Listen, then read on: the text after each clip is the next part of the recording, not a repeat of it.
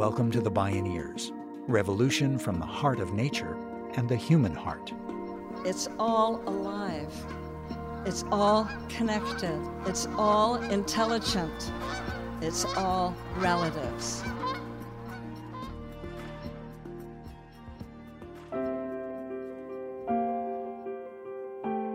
Equity creates more, not less. It's just like you all have talked so much about love. Love creates more. The more you love, the more you have. The more you give, the more you get. The more you spread it, the more it exists. Equity is like that. You invest in the people who are going to be the future, and the economy does better. The democracy works better. Our neighborhoods are better. We're safer in the places that we live. That is the definition of equity just and fair inclusion into a society in which all can participate, thrive, and reach their full potential. In this episode, professor and policy advocate Angela Glover Blackwell shows how equity is good for everyone. In this time of radical upheaval and change, fulfilling the promise of a more perfect union in the United States means building a multiracial democracy through transformative solidarity. The fate of the wealthiest nation on earth is dependent on what happens to the very people who've been left behind. I'm Neil Harvey. This is Toward a More Perfect Union Unleashing the Promise in Us All.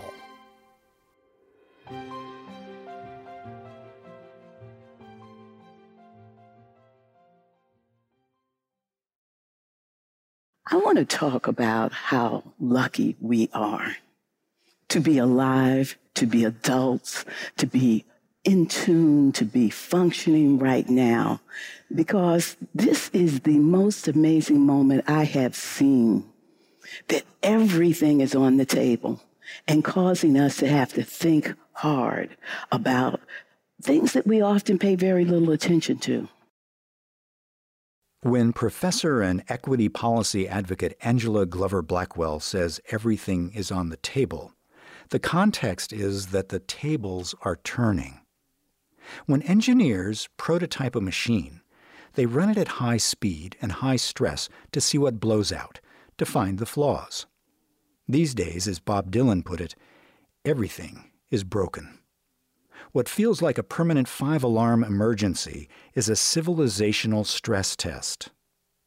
Our institutions are woefully not designed to manage the scale, scope, and complexity of the wicked problems that bedevil us. In most cases, they're actually causing the crises.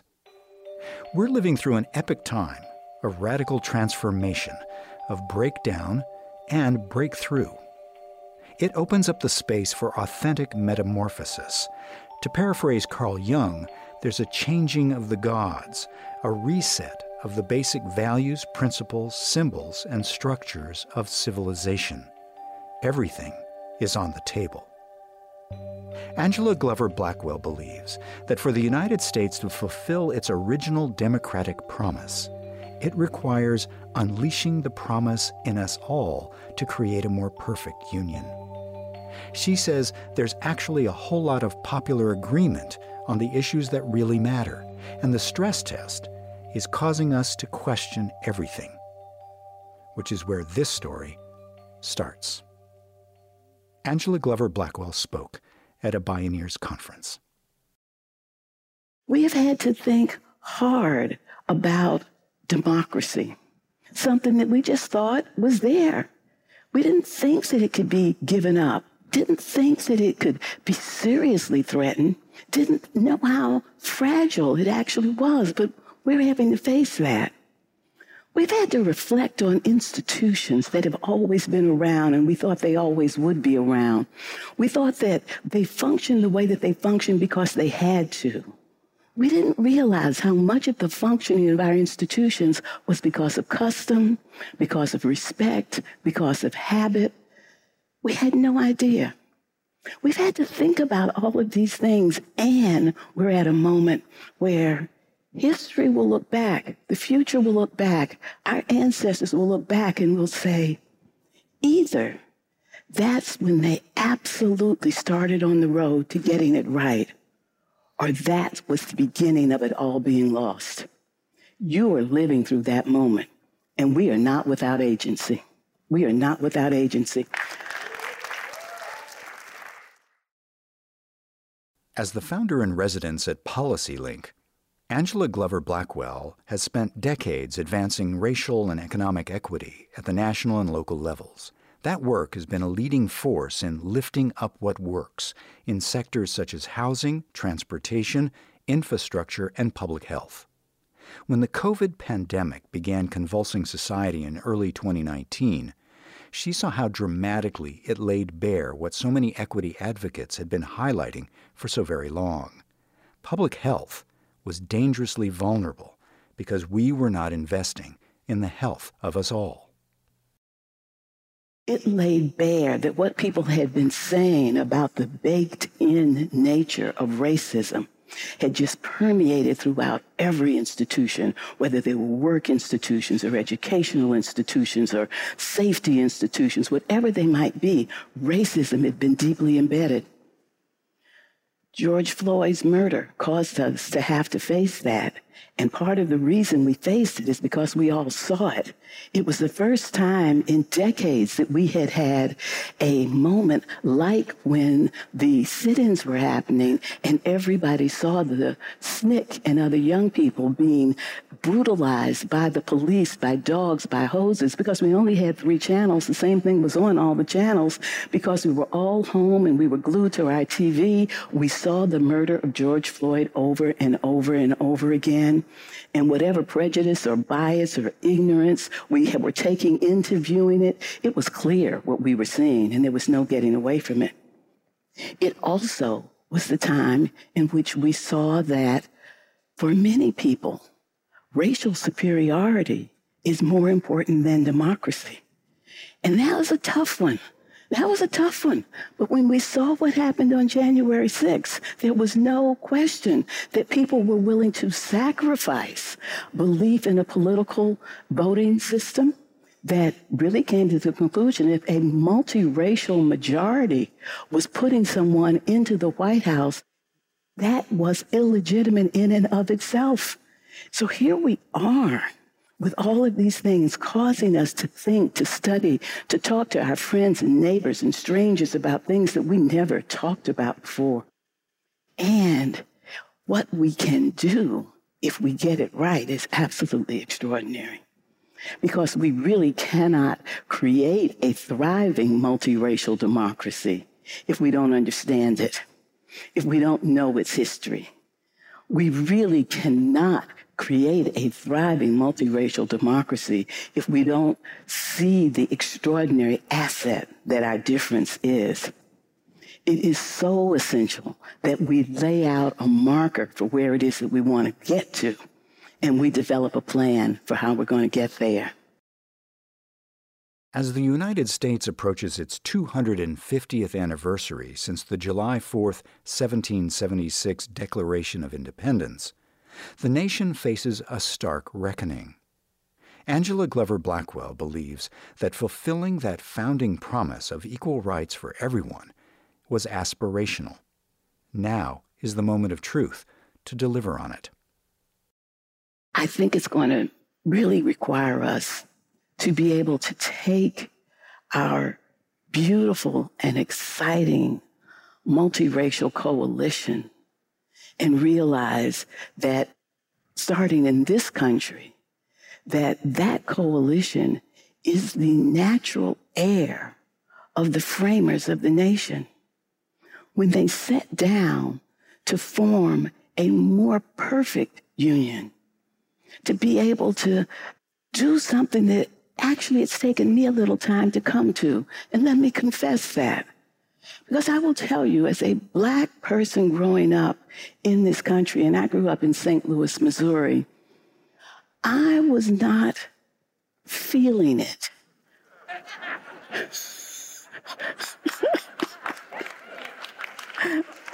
I was not. I was not feeling it.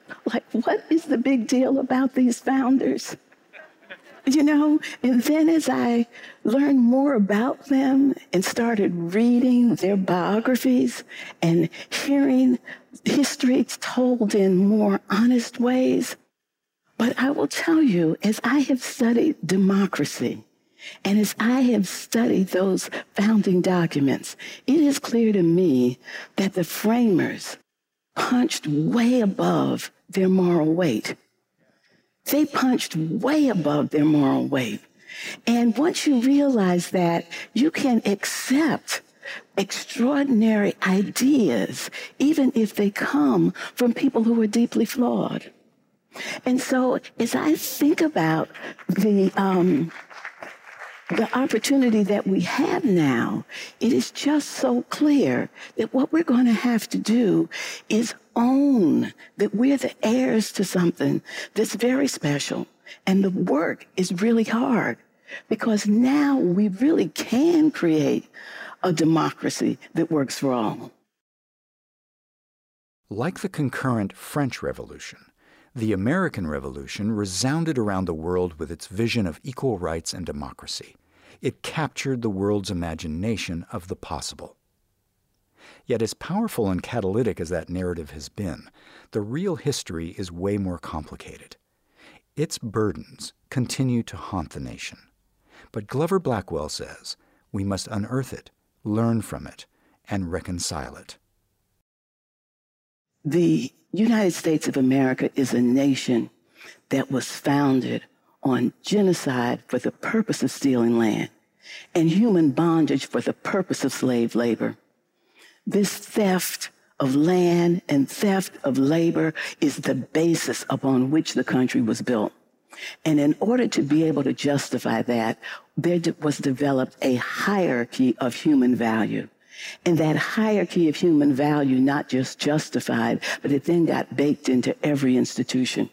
That when you think about how it functioned, one of the things that is just starkly true when you think about it is that the dehumanizing relationship that formed the black white paradigm during slavery that dehumanized the slave and dehumanized the owner created a paradigm that actually defined the way that oppression and repression would take place. And that black white paradigm was defining, it was embedded, it is continuing, it is also inadequate to be able to fully understand the status of everybody who is oppressed. But everybody who is oppressed is oppressed within the context of that paradigm. So we have to go back and study that history and understand that history. We can't go forward without it. It's essential. I know it is uncomfortable. I know it is hard to talk about race. I know that just by lifting up the black white paradigm, it raises a million questions. What about what happened with indigenous people and continues to happen? What about what happens to people who are Latinx and Asian? What about what happens to people with disabilities who are transgender, people who are white and poor, all of the people who you can think of oppressed? How can I ignore that and lift up the black white paradigm? Because the protocols of oppression were developed in that unnatural relationship and we've got to face it. We've got to understand it. We have to analyze it. We have to see how it goes forward. But the next thing we have to do is that we have to understand that addressing these wrongs, while it is the right thing to do, it is the moral thing to do, it is the only way to be able to go forward. That if we don't develop a way to be able to tap into the assets that are the people who make up the country, who make up the world, the country and the world will not flourish. They will not survive. They will not tap the resources that are needed. The fate of the nation is dependent on the very people who have been left behind.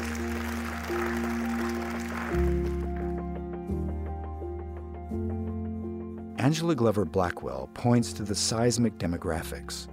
Since 2012, the majority of all babies born are of color. By 2030, the majority of young workers will be of color. By 2044, the U.S. population will be majority people of color. The tables are turning. But will they turn toward a more perfect union that unleashes the promise in us all? More when we return. I'm Neil Harvey. You're listening to The Bioneers.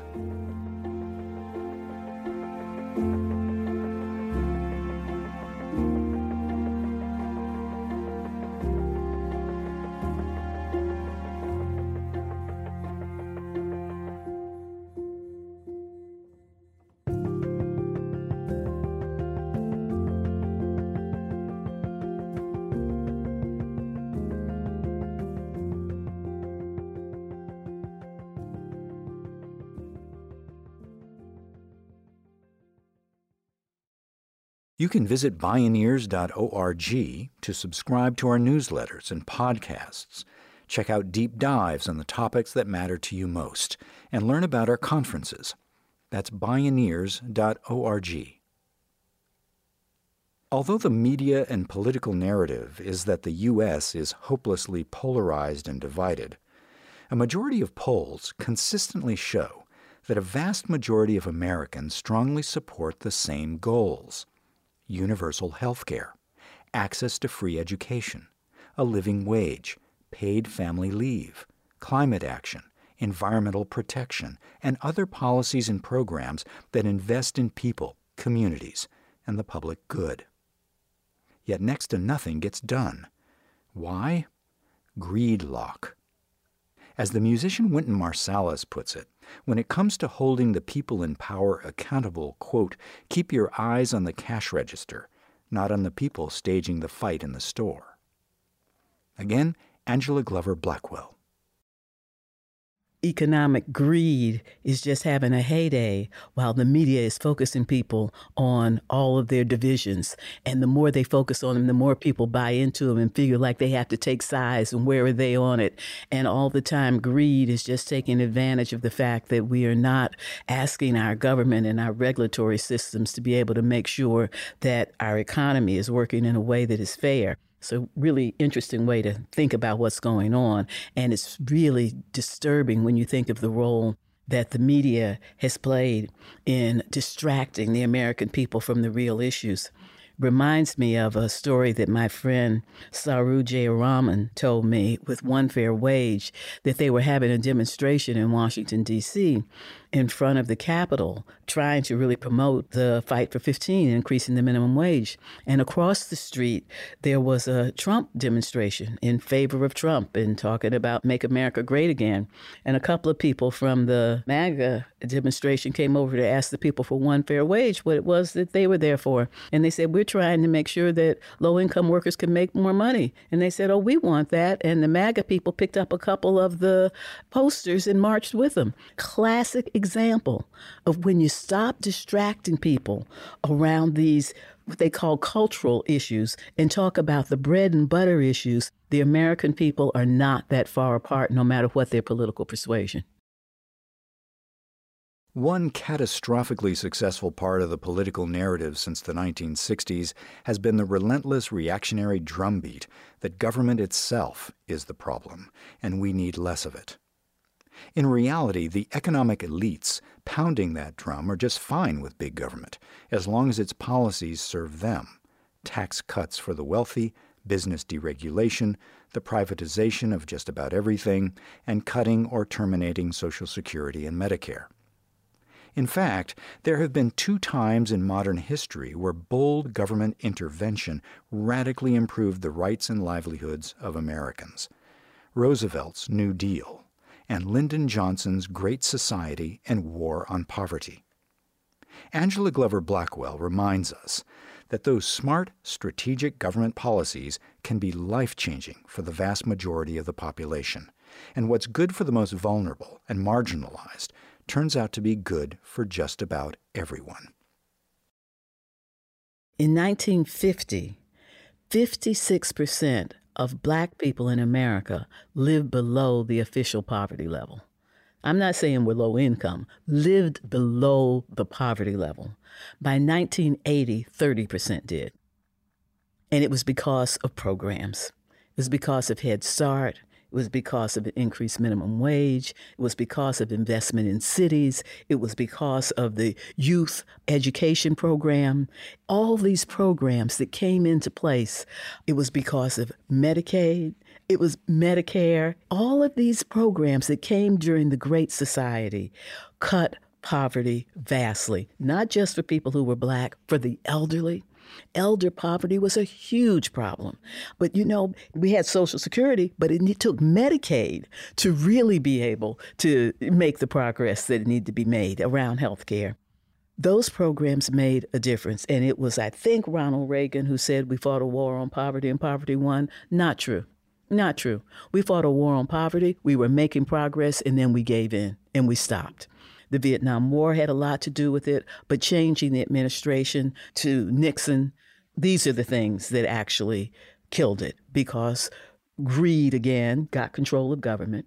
And when greed gets control of government, the first thing it does is convince the people that government is not your friend. We need to cut back government. We need to give that money to rich people. And that's exactly what you do. When you do a tax cut, you take the money from poor people, you give it to rich people. And somehow these politicians can talk the American people, at least some of them, into believing that that's a good thing. We have so much suffering and inequality, not because we don't know what to do, we just don't have the political will to do it. Once again, keep your eye on the cash register, not the fake fight being staged on aisle one. When COVID paralyzed the U.S. economy, the COVID relief package not only helped out working people with life saving checks, in just one year, the child tax credit cut child poverty in half. Despite overwhelming public support to continue the policy, the political class refused to spend the money. Call it the democracy deficit. Call it the democracy deficit. But, says Angela Glover Blackwell, there's a deeper question the foundational distinction between equity and equality. I first became familiar with the term when I was the senior vice president of the Rockefeller Foundation, and they used equity in talking about their international development work and equality in talking about their domestic civil rights work. And so I pulled people together and said, well, why are we using different language and what does it mean? And from the series of discussions we had, it became clear to me that equality was an input conversation that was really trying to focus on making sure that we were providing the same things for people without regard to race or religion or gender, but that equity was an outcomes discussion. So when I started PolicyLink, I said, I think we need to focus on equity. That we need to really, one, create a big tent that lets everybody who's working for justice, whether they're doing litigation or community development or education or healthcare, to understand that they're part of the same thing equity. And we needed to have a conversation that moved away from inputs because clearly equality is an interesting and worthy goal. We've never done it, but just doing equality now after decades upon decade of inequality will not get us where we want. And that's most obvious in the education arena. Equality in education means making sure that teachers have the same amount of training, that the kids are using similar textbooks, that they're going to school the same amount of time. Equity says we want to make sure all children achieve at high levels, graduate, and go on and reach their full potential. And once you set that out as your goal, the inputs are bound to be different. Because some children in communities where their parents have resources, where the communities are well resourced, really all you need is a school that's providing good education. But if you have children who are in communities where there are no recreational activities, where it is not safe to play on the streets, where parents are not coming home till very late, many parents have not had the education themselves to be able to read and do other things that that is a different requirement that we need to have supplemental education we need to have things in the community teachers might need to be trained in a different way. And so equity asks what do you want and backs into what it's going to take in order to get there. Equality focuses on making sure that the inputs are the same. As the author and policy expert Heather McGhee has said, when we underinvest because of prejudice, everybody suffers. We need a we to survive. As the United States comes full circle to its aspirational founding ideals, will the we and we the people become decisively more inclusive? Will our ancestors look back on this moment as the beginning of it all being lost, or the beginning of moving toward authentic transformation? Equity creates more, not less. It's just like you all have talked so much about love. Love creates more. The more you love, the more you have. The more you give, the more you get. The more you spread it, the more it exists. Equity is like that. It's not a zero sum game. You invest in the people who are going to be the future, and the economy does better. The democracy works better. Our neighborhoods are better. We're safer in the places that we live. We need a solidarity that actually builds on what I have been just saying that our future collectively is dependent on all of us being able to reach our full potential. That is the definition of equity, just and fair inclusion into a society in which all can participate, thrive, and reach their full potential. Uh, what we really have to understand is that this kind of solidarity, which I call transformative solidarity, doesn't have you thinking that I'm going to be your ally, but is asking you to be mine. It's not that I'm going to help you you're going to help me. We're going to do it together because my survival is dependent on it. The problem with racism is not a problem for black people. It is a problem for the world. It is a problem for the nation. And so when we develop the story that is based on our history, when we make a commitment to achieving a world in which all can reach their full potential, equity, we understand that we do that because it is the right thing to do, but it is the only thing to do to be able to go forward. And the process of doing it is one in which we join with others. We embrace their realities. We understand that our difference is our strength. It is our very best asset that we have, that by embracing it, we then are in a different kind of coalition, not one that just is for the close in, but one is for the way out. This is our moment. Everything is on the table, and it's up to us to take advantage of it, to join together, and to move forward. Because we cannot unlock the promise of the nation.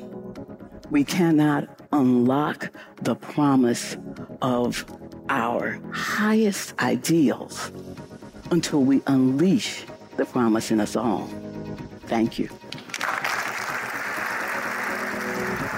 Thank you. Angela Glover Blackwell. Toward a more perfect union, unleashing the promise in us all.